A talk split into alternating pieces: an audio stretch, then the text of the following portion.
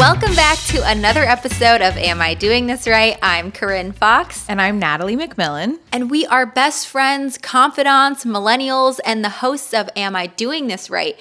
A life how to podcast from the perspective of one expert. One experts. And each week we cover a new topic and we pop open a new bottle of wine. Yes, we do. And this week we are talking how toxic positivity can get in the way of true optimism. Ooh. And we have an expert. We have a real a real a expert. real expert. We've got uh, Dr. Deepika Chopra. who is an optimism doctor. Hmm. Yes, and we're going to be talking about how we can practice optimism in our everyday lives, what is toxic positivity and how do we combat it, and why resiliency is the foundation of true happiness. I'm personally Whoa. very fascinated and I'm very excited to chat with this genius lady. Yeah. To be honest. But first, But first, wine. but first wine. wine. That's like a bad T-shirt. You know, this is like, oh, but first, But coffee. first, coffee. I can't. God, I hate things like that. So, Yes, what are we drinking? We're Matt? drinking today. We are drinking the 2017 Donham Year mm. of the Rooster Hmm. Pinot Noir. And this is from the Russian River, which is in Sonoma. Oh, I was like, is that in Russia? Okay, I not. love Sonoma Pinots. Wow, you love you love a Pinot. I do love a Pinot, but specifically Oregon and Sonoma are my favorite Pinots. Hmm. So this is a Russian River Sonoma. All right, let's give it a take a little. little sip sip. Ooh. Okay, we'll circle We'll save, we'll save that for the end. We'll, we'll circle back at the end of the episode and give you guys our little review Yes. on this Pinot. yeah, but f- should we also introduce? Uh, Do you want me to? We're gonna do our side chat or no? Oh, at, the, end. At the end of the episode. But I actually wanted to hear because um I we do this thing now where like one of us will start talking like just in our normal lives and we're like, don't tell me and tell us on the podcast. I know. So, So- you you stopped me as I, started stopped- telling yes, you this. Whatever you're about to tell me, I'm already excited about it. So Corinne is doing this thing called the Artist's Way, and it's Yeah. like uh, you read a book. It's like a 12 week thing, right? yeah, it's a book by Julia Cameron. A lot of people. It's been around for like 25 years. Yeah, I've heard of it, and I've never done it. Yeah, so basically it's just about cultivating your creativity, but it has like a spiritual connection. So it's like spirituality and creativity, very up our alley. Very up our alley. And so there's two things you have to do every week, and then you have like different things for different weeks. Okay. The two things you have to do are, are write morning pages where you just write three pages of absolutely whatever. Like Just dump everything stream out of your brain. consciousness. Half of mine is like, I'm so tired. I, I why am I doing this? This isn't working. Like and then Help. yeah, like that's literally what I write. And then the other thing is that you do an artist date every week. So every week you take your artist on a date, and it can be like literally anything. So last week was my first week. I went to Mm-hmm. the beach to watch the sunset by myself. Oh my God. Okay. Sorry for everybody's ears that just got blown out. But Yeah, this is so- the most fun thing I've ever heard. Okay. It was super fun, and the whole time while I was thinking, I was like, I am taking my my artistic self on a date, and like I kind of had this like person who was in the car with me in my Oh mind, and we sat on the beach and we watched um, the sunset. I brought my coloring book, and I just actually colored. I don't not a I'm not an artist, a, a painter or a drawer or anything, but I was just like sketching the people who I was seeing. Everybody's an artist. But, so you know. but that's not my medium that I do normally. And so it was really fun, but I was really excited because this week I had to like think of what I'm going to take myself on a date for. And I'm going to in tonight actually an African American poetry night. And guess oh who's talking? if, if it's Amanda Gorman, I'm going to blow. It's Amanda Gorman. No. fucking Yeah. way. It's on it's a Zoom obviously it's a Zoom thing, but I got tickets and I was like this is I'm gonna sweating. I know, I'm so excited. oh my god. I know. Oh I my know. god, I'm so excited for you. I know. so that's my artist date this week. I want to take my artist self on a. You need to be doing. You need to be doing this. Like I you need, to be doing. You need to be. Doing, I just need to do the whole twelve. You need to do the whole twelve weeks. Oh my god, how cool is that? Isn't that so awesome? So let you guys know how how it goes. Yeah. I mean it's gonna be amazing. Oh I'm gonna be God. in tears. At this point, you could you could mention Amanda Gorman's. I could burst into tears. Oh my god, I'm so excited for you. Thank you. Well, you know who else I'm very excited for? Dr. Deepika Chopra. Dr. G- Deepika Chopra, who is Yeah. I feel like also just a badass woman. cool. Um, but let, let's intro her before we bring her on, so our listeners can get to know Yes. her. So, um, Dr. Deepika Chopra, like we said, is an optimism doctor, visual imagery and media expert, and the founder of Things Are Looking Up. She specializes in what she has coined evidence based manifestation. She specializes in bridging together holistic practices and evidence based science to cultivate self mastery tools to help clients couples and corporations, both small businesses and Fortune 500 companies alike, how to cultivate their own sense of lasting happiness, resiliency, optimism, and success. What a great job. What a great job. And I just love that she bridges the gap between Science and like holistic and- practices. yes, because that's that's that shit I do like. you know? It really is. It is. Okay, let, let's bring on Dr. bring Deepika. Chopra.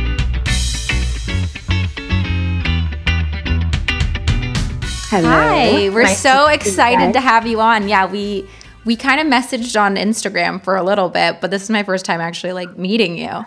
Yes, exactly. Well, that's the there. There's pros and cons, but the pros of Instagram is being able to connect. And I know we connected right after the rap event, which we were both speaking at. So Yeah. it's so nice to officially be chatting. Yeah. Yeah, and Corinne actually, right when that ended, she she texted me and she's like, "Oh my gosh, we have to have this. we have to have this doctor on. She's amazing. She's an an optimism doctor, Which and, is so cool, by the way. so I've never heard that term. and it's so fascinating. so, actually, could you explain for our listeners what is what does an optimism doctor do? like, yeah. Like, what, what Yes. is that? How did you get into it? yeah, Fair enough. Um, I always, it's so, this is like my favorite question, and it's definitely the most popular first question. And it's a fair question because basically, I have my background in clinical health psychology, and I've been studying the science behind and the holistic side of optimism, joy, and resiliency for the past decade or so, or over a decade now. And it's interesting because as I was in the program and in my graduate career and doing postdoc fellowships and and all of that. And I'd, I'd see patients i would sort of start to have this like really long-winded explanation of how our sessions are going to be a little bit or a lot of bit different than probably what they were used to in traditional therapy. And it would be this like very long-winded i know what i'm good at and i know what i'm not good at and i'm not afraid to say it. I am not good at being concise and so I'd have this like long drawn out, like, here's how we're going to do this. It's going to be a little bit different.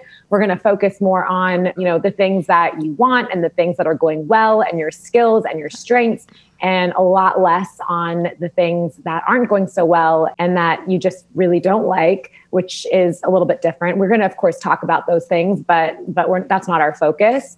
And I'm also going to look at your own particular optimism factor on a scale and see in what parts of your life are you optimistic naturally and what parts do you need to work on to become more optimistic. And I would just like say all of this. And one time, one of my patients was like, okay, so you're a doctor of optimism. And I was like, yeah. Like, yes. And so then I was like, wait a second. If I just like didn't explain the last 30 minutes of my explanation and I just said that, would you get it? And he was like, I would totally get it. And I was like, all right. And then it kind of just stuck and people started calling me the optimism doctor. And yes, I TM'd it and then I registered it. And As you should. As you should. and so that's why uh, I think it's a fair question because there really isn't another optimism doctor. So basically, yeah, once this patient kind of, you know, just very nicely packaged that up for me. So I didn't have to explain it for 30 minutes what we were doing and how I was sort of just doing things a little bit differently. The name just really stuck and I ended up trademarking it and then registering it. And so yeah, I am. It was a fair question because I think many people don't know what an optimism doctor does because they haven't heard about one because I basically made it up.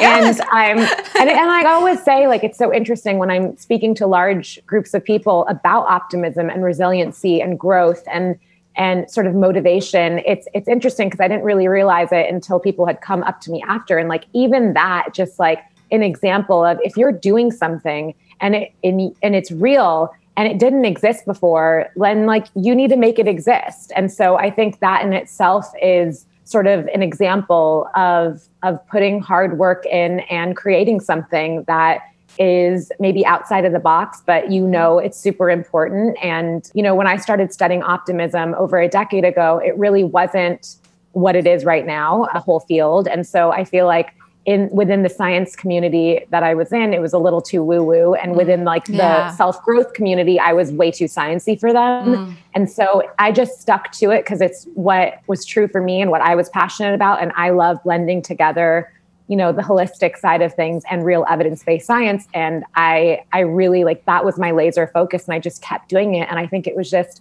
over the last half half decade or so it's just become the, a better time and the right time where mm-hmm. people are hungry for they want both they they understand yeah. the holistic side of things and they want sort of the more spiritual side of things which is not necessarily what i do but they also are really people are sophisticated and they can handle science and they want yeah. science and they want to know the real why and and i think that it's about time we start giving it to them Yeah, hundred percent. And even with things that are, you know, the metaphysical stuff or like pretty, we're pretty woo woo. We're very woo woo people, but we also we like a good fact. I love. I mean, when I first started I, meditating, I wasn't. I was not used to it. I didn't come from it at all.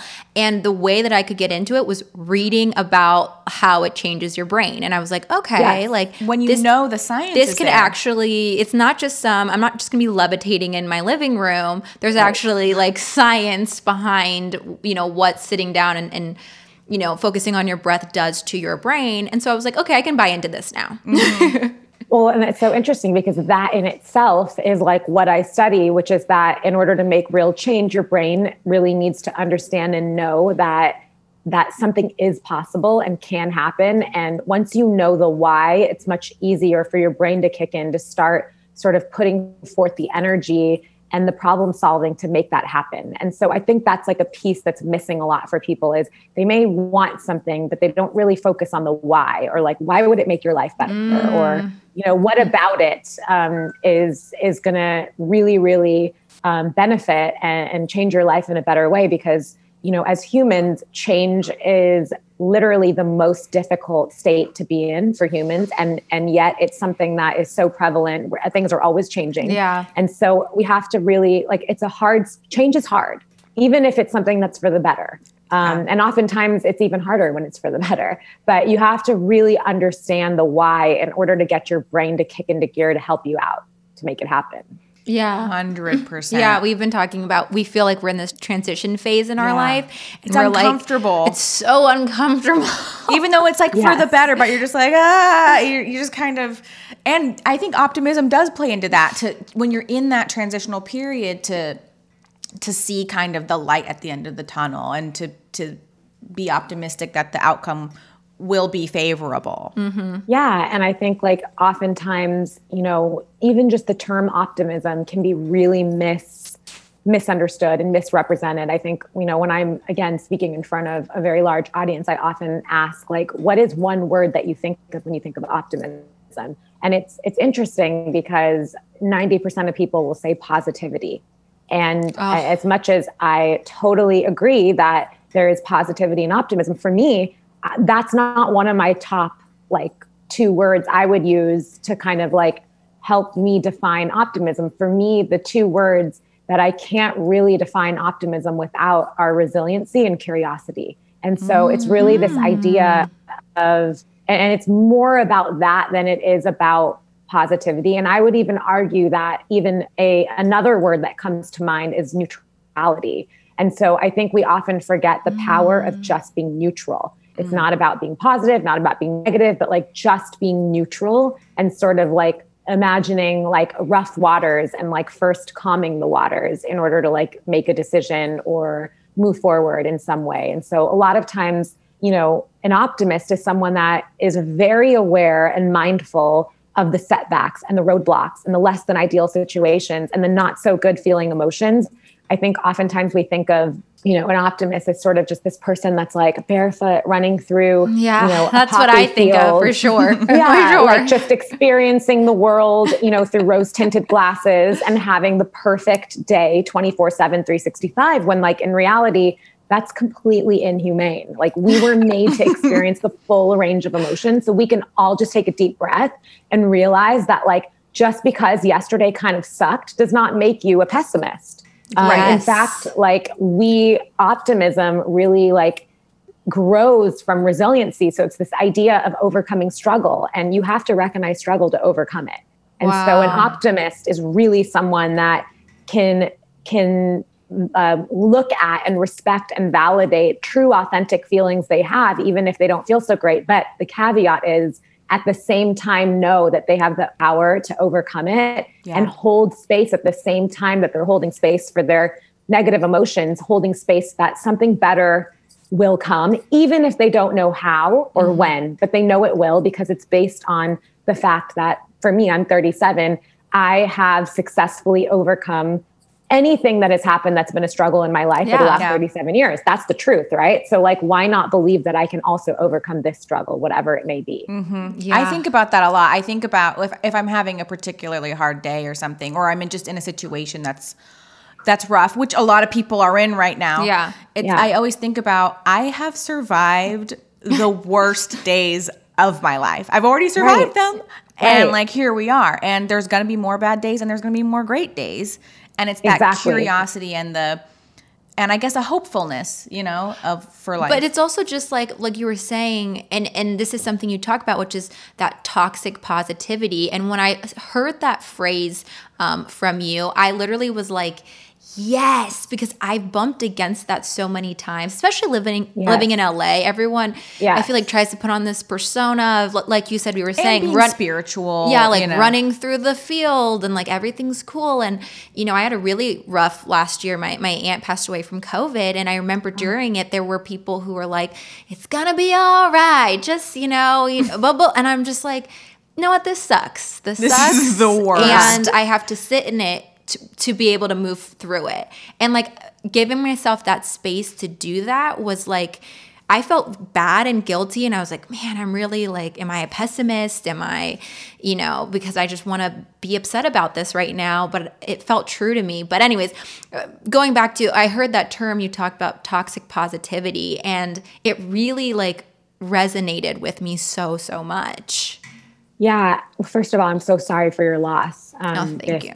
This year has been, or this past year, and even the start of this year coming up already. Mm-hmm. Yeah. We're only in January, and it's been tough. And it's tough for all of us for so many different reasons. And I think, like, even, you know, when I was just hearing, you know, you speaking about, about both of you that what you were just saying i think we we are in this this society right now where everyone wants to kind of just like slap a bumper sticker on things. Mm-hmm. And you know we're in the good vibes only. We're in the trenches with the good vibes only. And as much as i know that comes from a good intention Yeah. and it's really catchy and it's super cute it's actually it's actually toxic. And i think that it's it's always really surprising to people when they come to hear an optimism doctor speak. And some of the things that i talk about uh, as you know is this idea that yes being positive in a certain way can actually be toxic and when it's not authentic.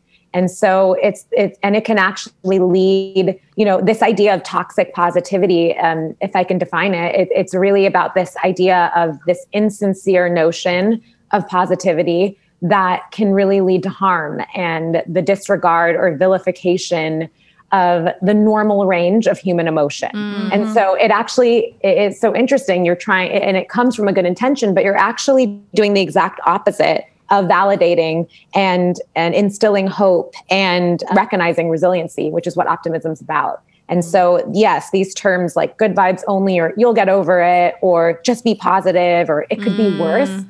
So it's this idea that we constantly are saying to ourselves, like, this doesn't feel good, this is hard, but like it could be so much worse. And and my my feelings and emotions and struggle and experience doesn't really matter. And Right. so and we do it to ourselves and we also do it to others. And again, like even though I think a lot of times our friends and our family are coming from a good place, kind of like how can I cheer how can I cheer her up? You know, like mm-hmm. how can I not let her wallow in this? What, Yeah. what we really know about emotions, exactly what you said, like there really is no way out except for through. And I like to look at emotions kind of like dough and like you actually have to get your hands dirty in there and like knead through it in order to get through it. And so we're actually doing each other a disservice and harm if we're trying to just like slap a bumper sticker on them. And so mm-hmm. it's really important to start to look at the language that we're using and and really asking ourselves how much space are we allowing for these emotions that act in actuality are really really normal. You know, it's normal to feel shame, it's normal to feel guilt, it's normal normal to feel anger, grief, depending on the scenario and depending on on the level of it obviously there's a continuum. But these emotions are part of our human existence. And so being able to experience them but at the same time while experiencing them knowing that at some point you know that you will get through it mm-hmm. or that something will change even if it's neutral that's really optimism and that's the difference between optimism and toxic positivity yeah.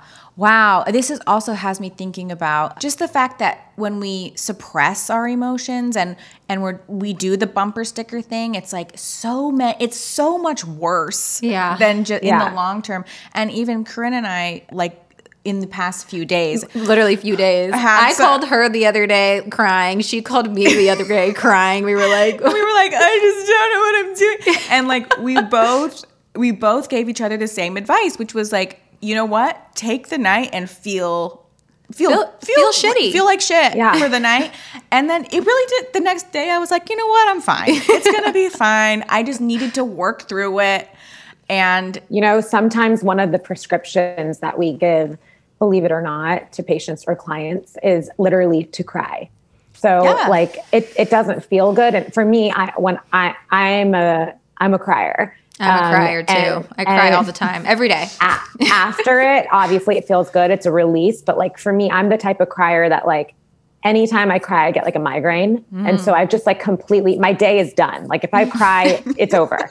And it just is like since I was a kid. I don't know if, if, it's because I don't drink enough water and I'm dehydrated all the time, but literally I cry and I know I'm like, all right, well, I'm going to be um, out of commission for the day. And so it, it's tough because I totally get that. And it's this idea, like, especially since becoming a mom, like you realize how much you have to conserve your energy and your um, mood and and and and your emotions and so sometimes i literally will know that i am sort of suppressing something but i know i have it here and i know i'm going to open it up right when i can and yeah. so it's this idea where like i don't i don't recommend suppressing but i also understand that like if you're someone that like once you go there you really need the space and time to go there mm-hmm. and you can't sort of like you can't like actually function um, what you need to do while going there, then like it's okay as long as you name a date and time and place in mm. the very near, mm. near future to let the floodgate sort of like go or the pressure yeah. cooker go and let out a little bit of it. So yeah. like it sounds weird to say, but there are certain things that are actually really effective to schedule into your into your life. And one of those things is actually worrying. And so I don't believe in taking out worry. We are all going to worry. We all experience stress. It's again part of human nature. It's our response to living. And so I now have to create boundaries around, especially this last year. And you have to create some boundaries with, like, okay, from this time to this time is my worry time, and just throw it all there. Or like, this time to this time, I'm going to allow myself to just cry. And I'm not going to like, I'm going to make sure that my husband's got the kids. I'm going to make sure that I'm not recording a podcast like right after and i just like i need you know or whatever it is and it and it's it actually is kind of empowering and and it's it's, it's really like this sense of self mastery and so I, I believe in like mindfully creating boundaries also to experience emotions. And so and sometimes you can't. You just you just have yeah. to do it and you do it and it feels good. And and hopefully you have nothing else going on that you can or maybe you do. And and you know what? It's part of life. And the people that need you or you know that you are working with or working for they people have to understand that we're human we're not computers. And mm-hmm. so you know things happen. But for me personally knowing that i mean i'm the kid that went to see romeo and juliet with leonardo dicaprio and claire danes in the theaters when i was in i think i was in middle and i couldn't go to school for four days. So that is my that's what i'm working with. Are you a pisces by chance I'm a Leo. Oh. I don't know what that means, but I'm a Leo. Maybe you're Pisces rising, which yeah. is what I am. I'm a big crier. I saw The Lion King and not, I couldn't actually watch I it. I know what my rising, I forgot because I actually interviewed someone that was an astrologist, uh, astrologer um, not an astrologist, an astrologer um, on my podcast, and she told me my full like we oh, did. She did your thing. whole chart. Oh, yeah, but I am definitely emotional, and it's gotten it's changed a lot again since becoming a mom. Um, again, I think it's because it's survival. Like I've learned how to sort of like I'll start watching. Like I, I cry at commercials, and I actually enjoy it. But I now know like when I have to turn something off and watch it another time because I know I'm going to go there, and I just can't. So Yeah. you start to like have these boundaries of of when you can when you can experience and when you can't. Yeah. The other thing that got my wheels turning when you were talking about the worrying and the planning for worrying and stuff, and and back to your work, because another thing that you incorporate is this element of manifestation and the law of attraction, and I think that it's been really kind of misconstrued or it's kind of been twisted around where people think oh if i worry about something it's gonna happen to me mm-hmm. or if Yes. i'm if gosh. i'm sad then i'm just gonna be more sad like i have to just pretend Yes. like you oh, know Oh, yeah. you have zero dollars in the bank but you're like i'm abundant i'm happy you know when you're not yeah. Oh yeah, I have so much. So okay, first of all, with the with the direction of that right now. Um, so I used to work with cancer patients at UCLA for quite a few years during my practicum and fellowship, and I worked at like a holistic center there, which was really amazing. And they still do amazing work, and they offer free emotional help to patients and their families that are being treated for any any form of cancer at UCLA. And so it really drew, of course, a lot of people that were, you know, dappling with any form of healing that they could really find in the alternative world, plus obviously getting treatment, Western treatment at the hospital. Something that really struck me was, and, and there is where I really was was developing my visualization practice. Something really struck me there, which was that, you know, people were really coming in from the law of attraction. And, and I first heard about the law of attraction when I was in early years in high school. My best friend's mom was a really, really big law of attraction, um, Esther and Jerry Hicks, Abraham Hicks. Oh, uh-huh. um, Yeah. listener and I used to have little CDs of it and put them in my Tahoe. I used to drive a Tahoe and that's like what I would listen to and I and I loved it and it kind of is definitely something I've always I've always been drawn to. I didn't really for me I I'm a I need to know why for everything and I'm a very scientific I've always been into science. based. And so I loved everything they said. I applied it to my life. It totally worked, but I could not get past like where it was coming from, like the actual The Abraham. exact- yes every, i love all the concepts but i'm like i cannot I could not wrap my brain this. around. And like when she would like speak in his voice, like he was in her. Yeah. Um, it was so powerful. And I like had to really like find a way to sort of not pay attention to that because it would just trip me up. But I think what really was interesting for me and helped me was when I got into grad school, I had that framework and I knew it worked for me, but I was like, I need to know for myself like why this works in a different explanation than just like spirit Yeah. talking. right. Like there i just need to know something else that's more like practical for myself because it's just it was selfishly for me in my quest. Um, and i think that's that's actually why i started studying optimism and positive visualization was because of my high school you know years being exposed to the law of attraction which i'm a big fan of. Mm-hmm. And so but anyway that that was a digression. What what really struck me were these people that were coming in and they were so fearful to be fearful mm-hmm. of having this cancer diagnosis and coming with this like immense pressure and responsibility where they're like well i just saw someone in the holistic realm and they basically told me that all my worries and my stress and and sort of like these thoughts I were thinking or the way I dealt with this situation is what caused my cancer. Yeah, And it was just Yeah. like, like, and if I can just think a different way, like just it's so easy if I can just flip it and think a certain way, I will erase my cancer.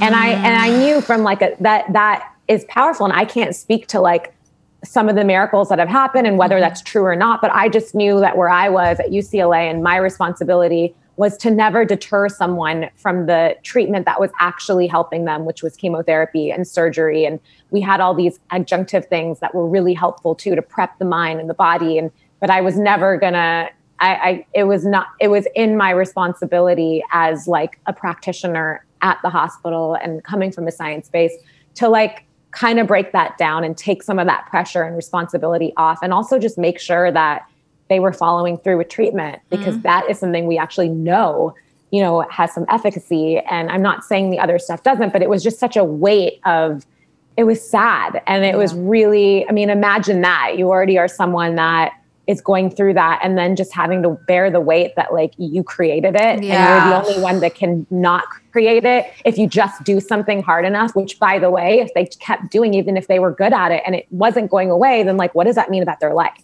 right. Right and so it was just like it really made me that was a really big turning point for me in like that world and that work. And it kind of I think was such a big part of a shift for me in my career where I was like much more, it was like a, a pretty hard shift more into the science. And, um, and so I think that that also really plays in with the example that you just gave. Like, if I'm worrying, this will, ha- it really plays into the toxic positivity. Mm-hmm. Right. Where, you know, at the beginning of this pandemic, another like really eye opening experience for me were, were clients calling me and just being like, I have heard that the more I worry about this pandemic and this get this virus and getting it, like the more I'm actually susceptible to actually getting it. And it's like, well, we're living in a pandemic. None of us have lived through this before, or most of us haven't, if we've lived in this country our whole lives. Um, Eh, most of us haven't lived through it. And so, of course, there's going to be a level of anxiety and fear and worry. I would be more concerned if there wasn't. Yeah. And so, yeah. everyone's experiencing that. And now, all of a sudden, these people are experiencing it are like, I cannot experience this because I'm going to get it now. And so, right. it was just this like very, you know, just surreal, like, wow. And sort of the complete opposite of allowing for your true authentic feelings without feeling guilt or shame, um, you know, or this like immense responsibility that something terrible is going to happen to you mm-hmm. if you have a reaction like your family member passes away. Like, are you not supposed to have grief and sadness yeah. and anger and fear? And and if you do, will something happen to you? I mean, that's just mm-hmm. that's just not that is you're setting everyone's setting themselves up for a failure then. Yeah, yeah. That's so what you're saying is so relieving to me as somebody who i have an anxiety disorder. Mm-hmm. and so obviously I, i'm prone to worry more than others but I, I have had those thoughts where i'm like if i worry about this is it gonna happen yeah. more?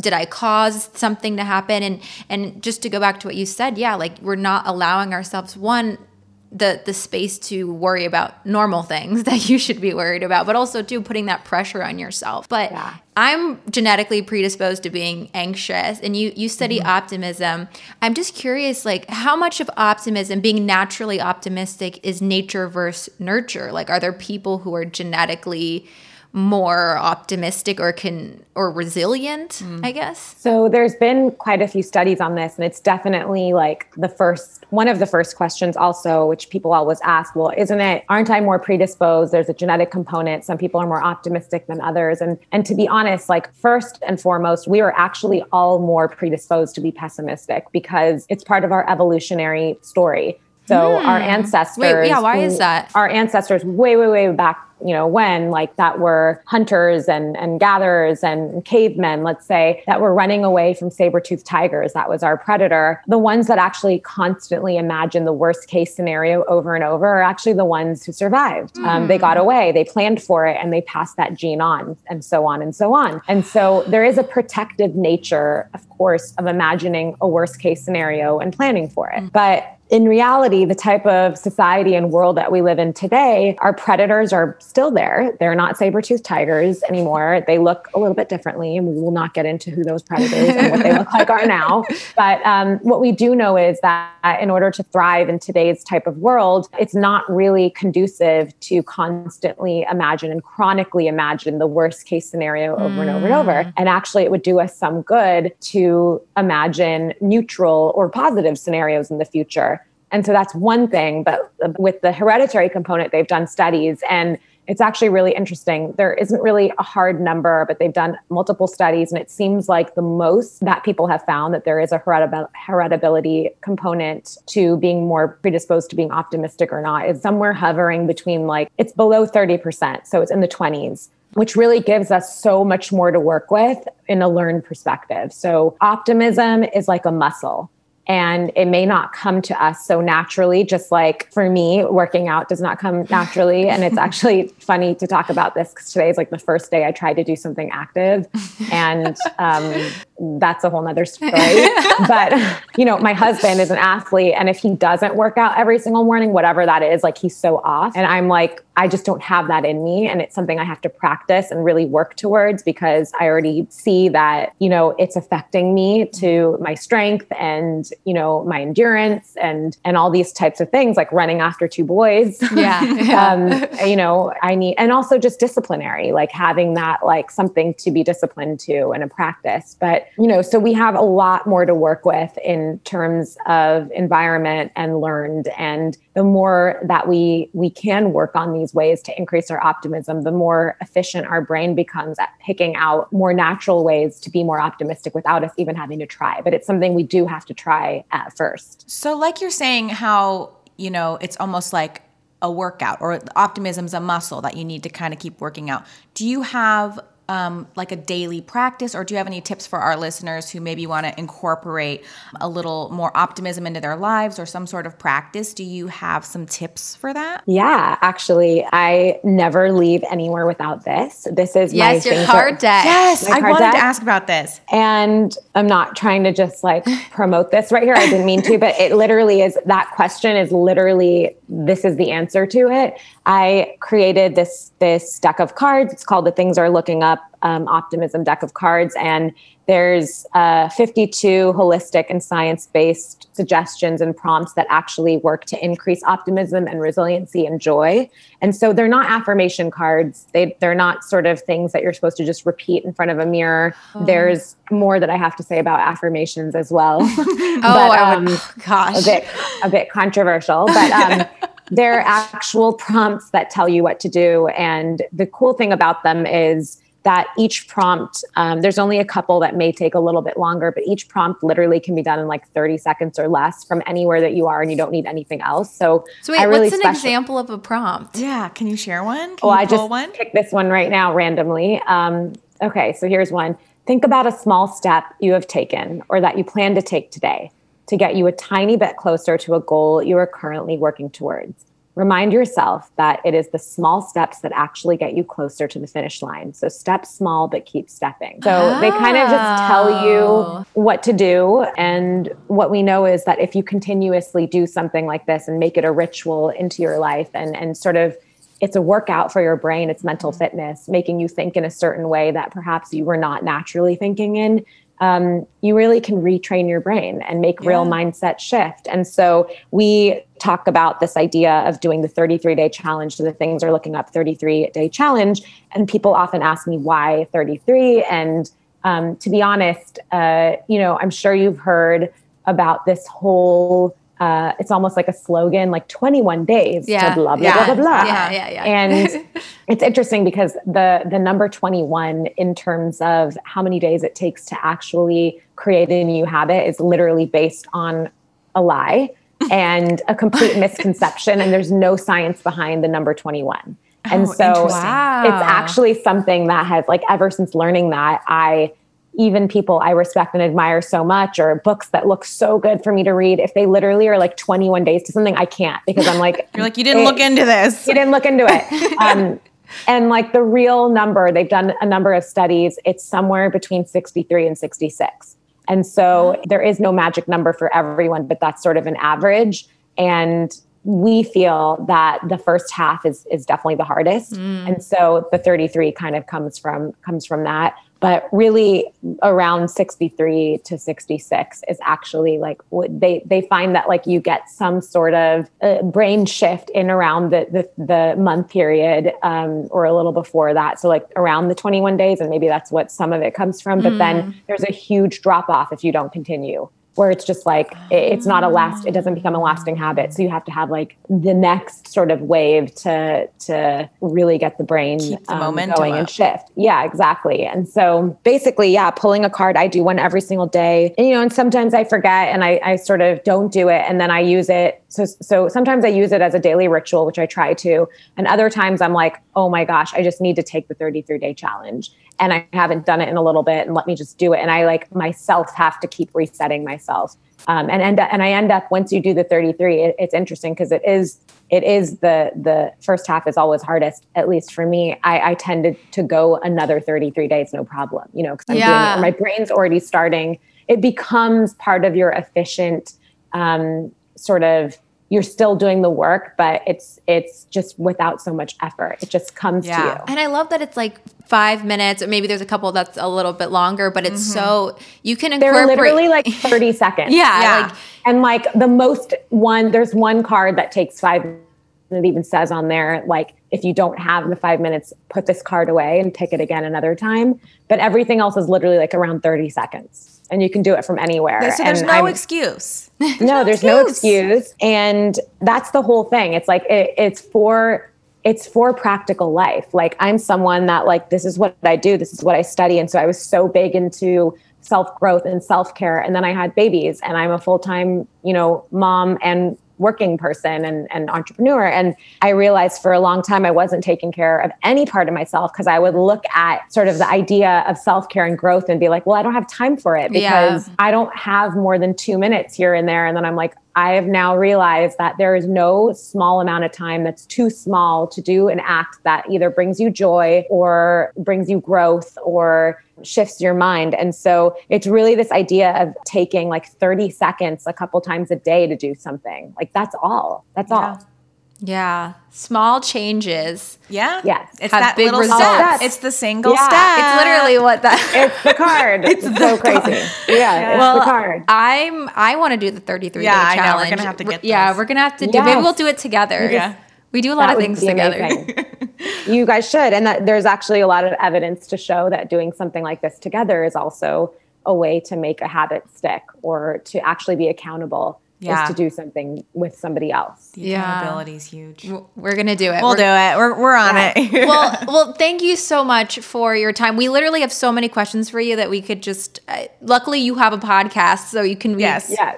Um, things are looking up, which is the same as the card deck, So right? the card the card deck is things are looking up and you can find that things are at thingsarelookingup.co. Okay. And the podcast is called Looking Up with the Oh, Looking Up. Looking Up. Okay, yeah. And it's available anywhere that you get your podcast, Apple, Spotify, anywhere. Yes. Yeah, and we'll link it in the show notes so you guys can just swipe up and Swipe up and, and- hear more. you. But thank you. This was so awesome and we love everything that, that you're doing and you really do speak our language and things Yeah. that you were talking about are things that I've been thinking and you just have the science to back it up, which I love. yes, we love that. Thank you so much. It was so great chatting with you guys. Have a great day. You too. Bye. Bye.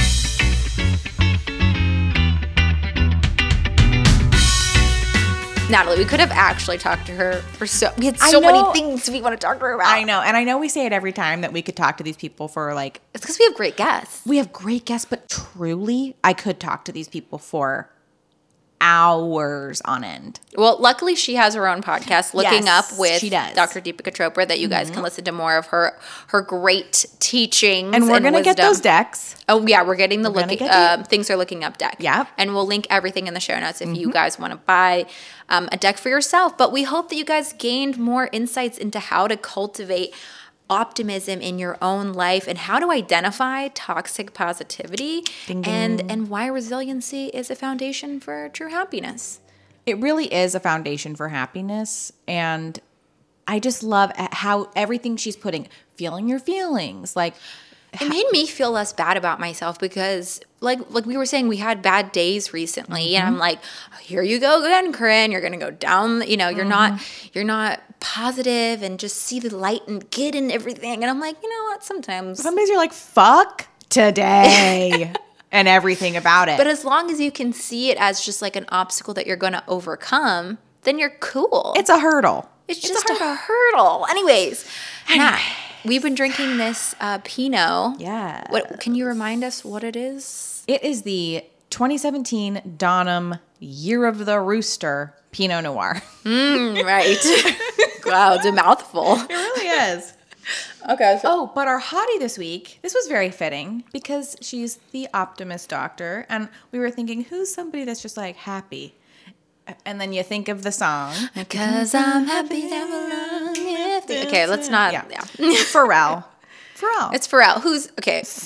worthy of hottie of the week. Absolutely. This man is hottie of the century. Literally, this, this man could be 170 years old, and I would not know You because should- he doesn't age. You should Google young um, side by side, like of him when he's 20 and him when he, he's probably He 50 looks younger now. He looks me. I've never seen anyone age like that. No, nobody had. He, he he's a he's a marvel. I think I just did see that he's getting into the skincare uh, route I will not lie to you. game, and I was like, you should. Yeah, I watch every single every single even if I don't care or know who they are, if one of those little Vogue or like Mm-hmm. I just Harper's watched uh, Bazaar Liv Tyler's yesterday. and hers is like 70 steps. Yeah. And I loved every minute of it. Yeah.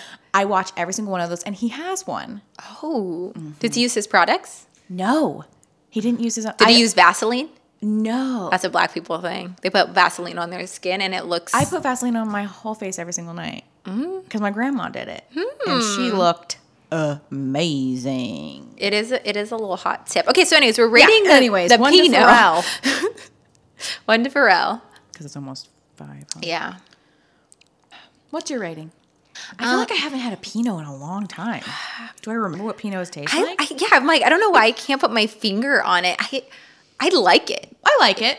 I like it. I would say like a 8.1 Hmm, very interesting. or 7.8. It's right in that. Yeah, it's right in there. I'm It's a high I seven, like low your, eight I for like me. your seven point eight.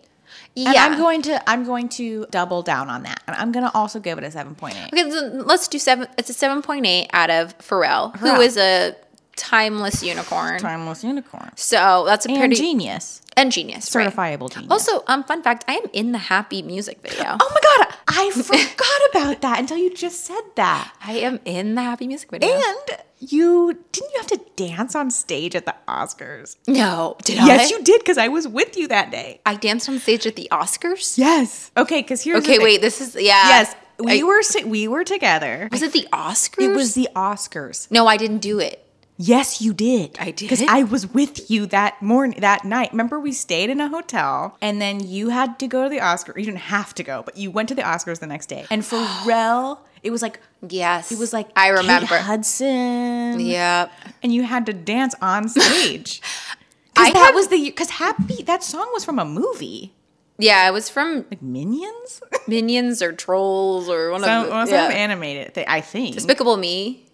Oh, maybe Despicable. Is that Minions? Yeah, but I think it was Despicable Me. Then the Minions was the spinoff. He did all the music on uh, Despicable Me. Yes, but I do remember because I remember that day you were like, I have to dance. Yeah, I remember this very vaguely. I have a horrible memory. If Mm-hmm. She uh, does. so I can't I remember, remember anything I've done. Wow, I did dance at the Oscars. Seems like something you would remember. Maybe you blocked it out on purpose. Maybe that makes sense. It makes sense.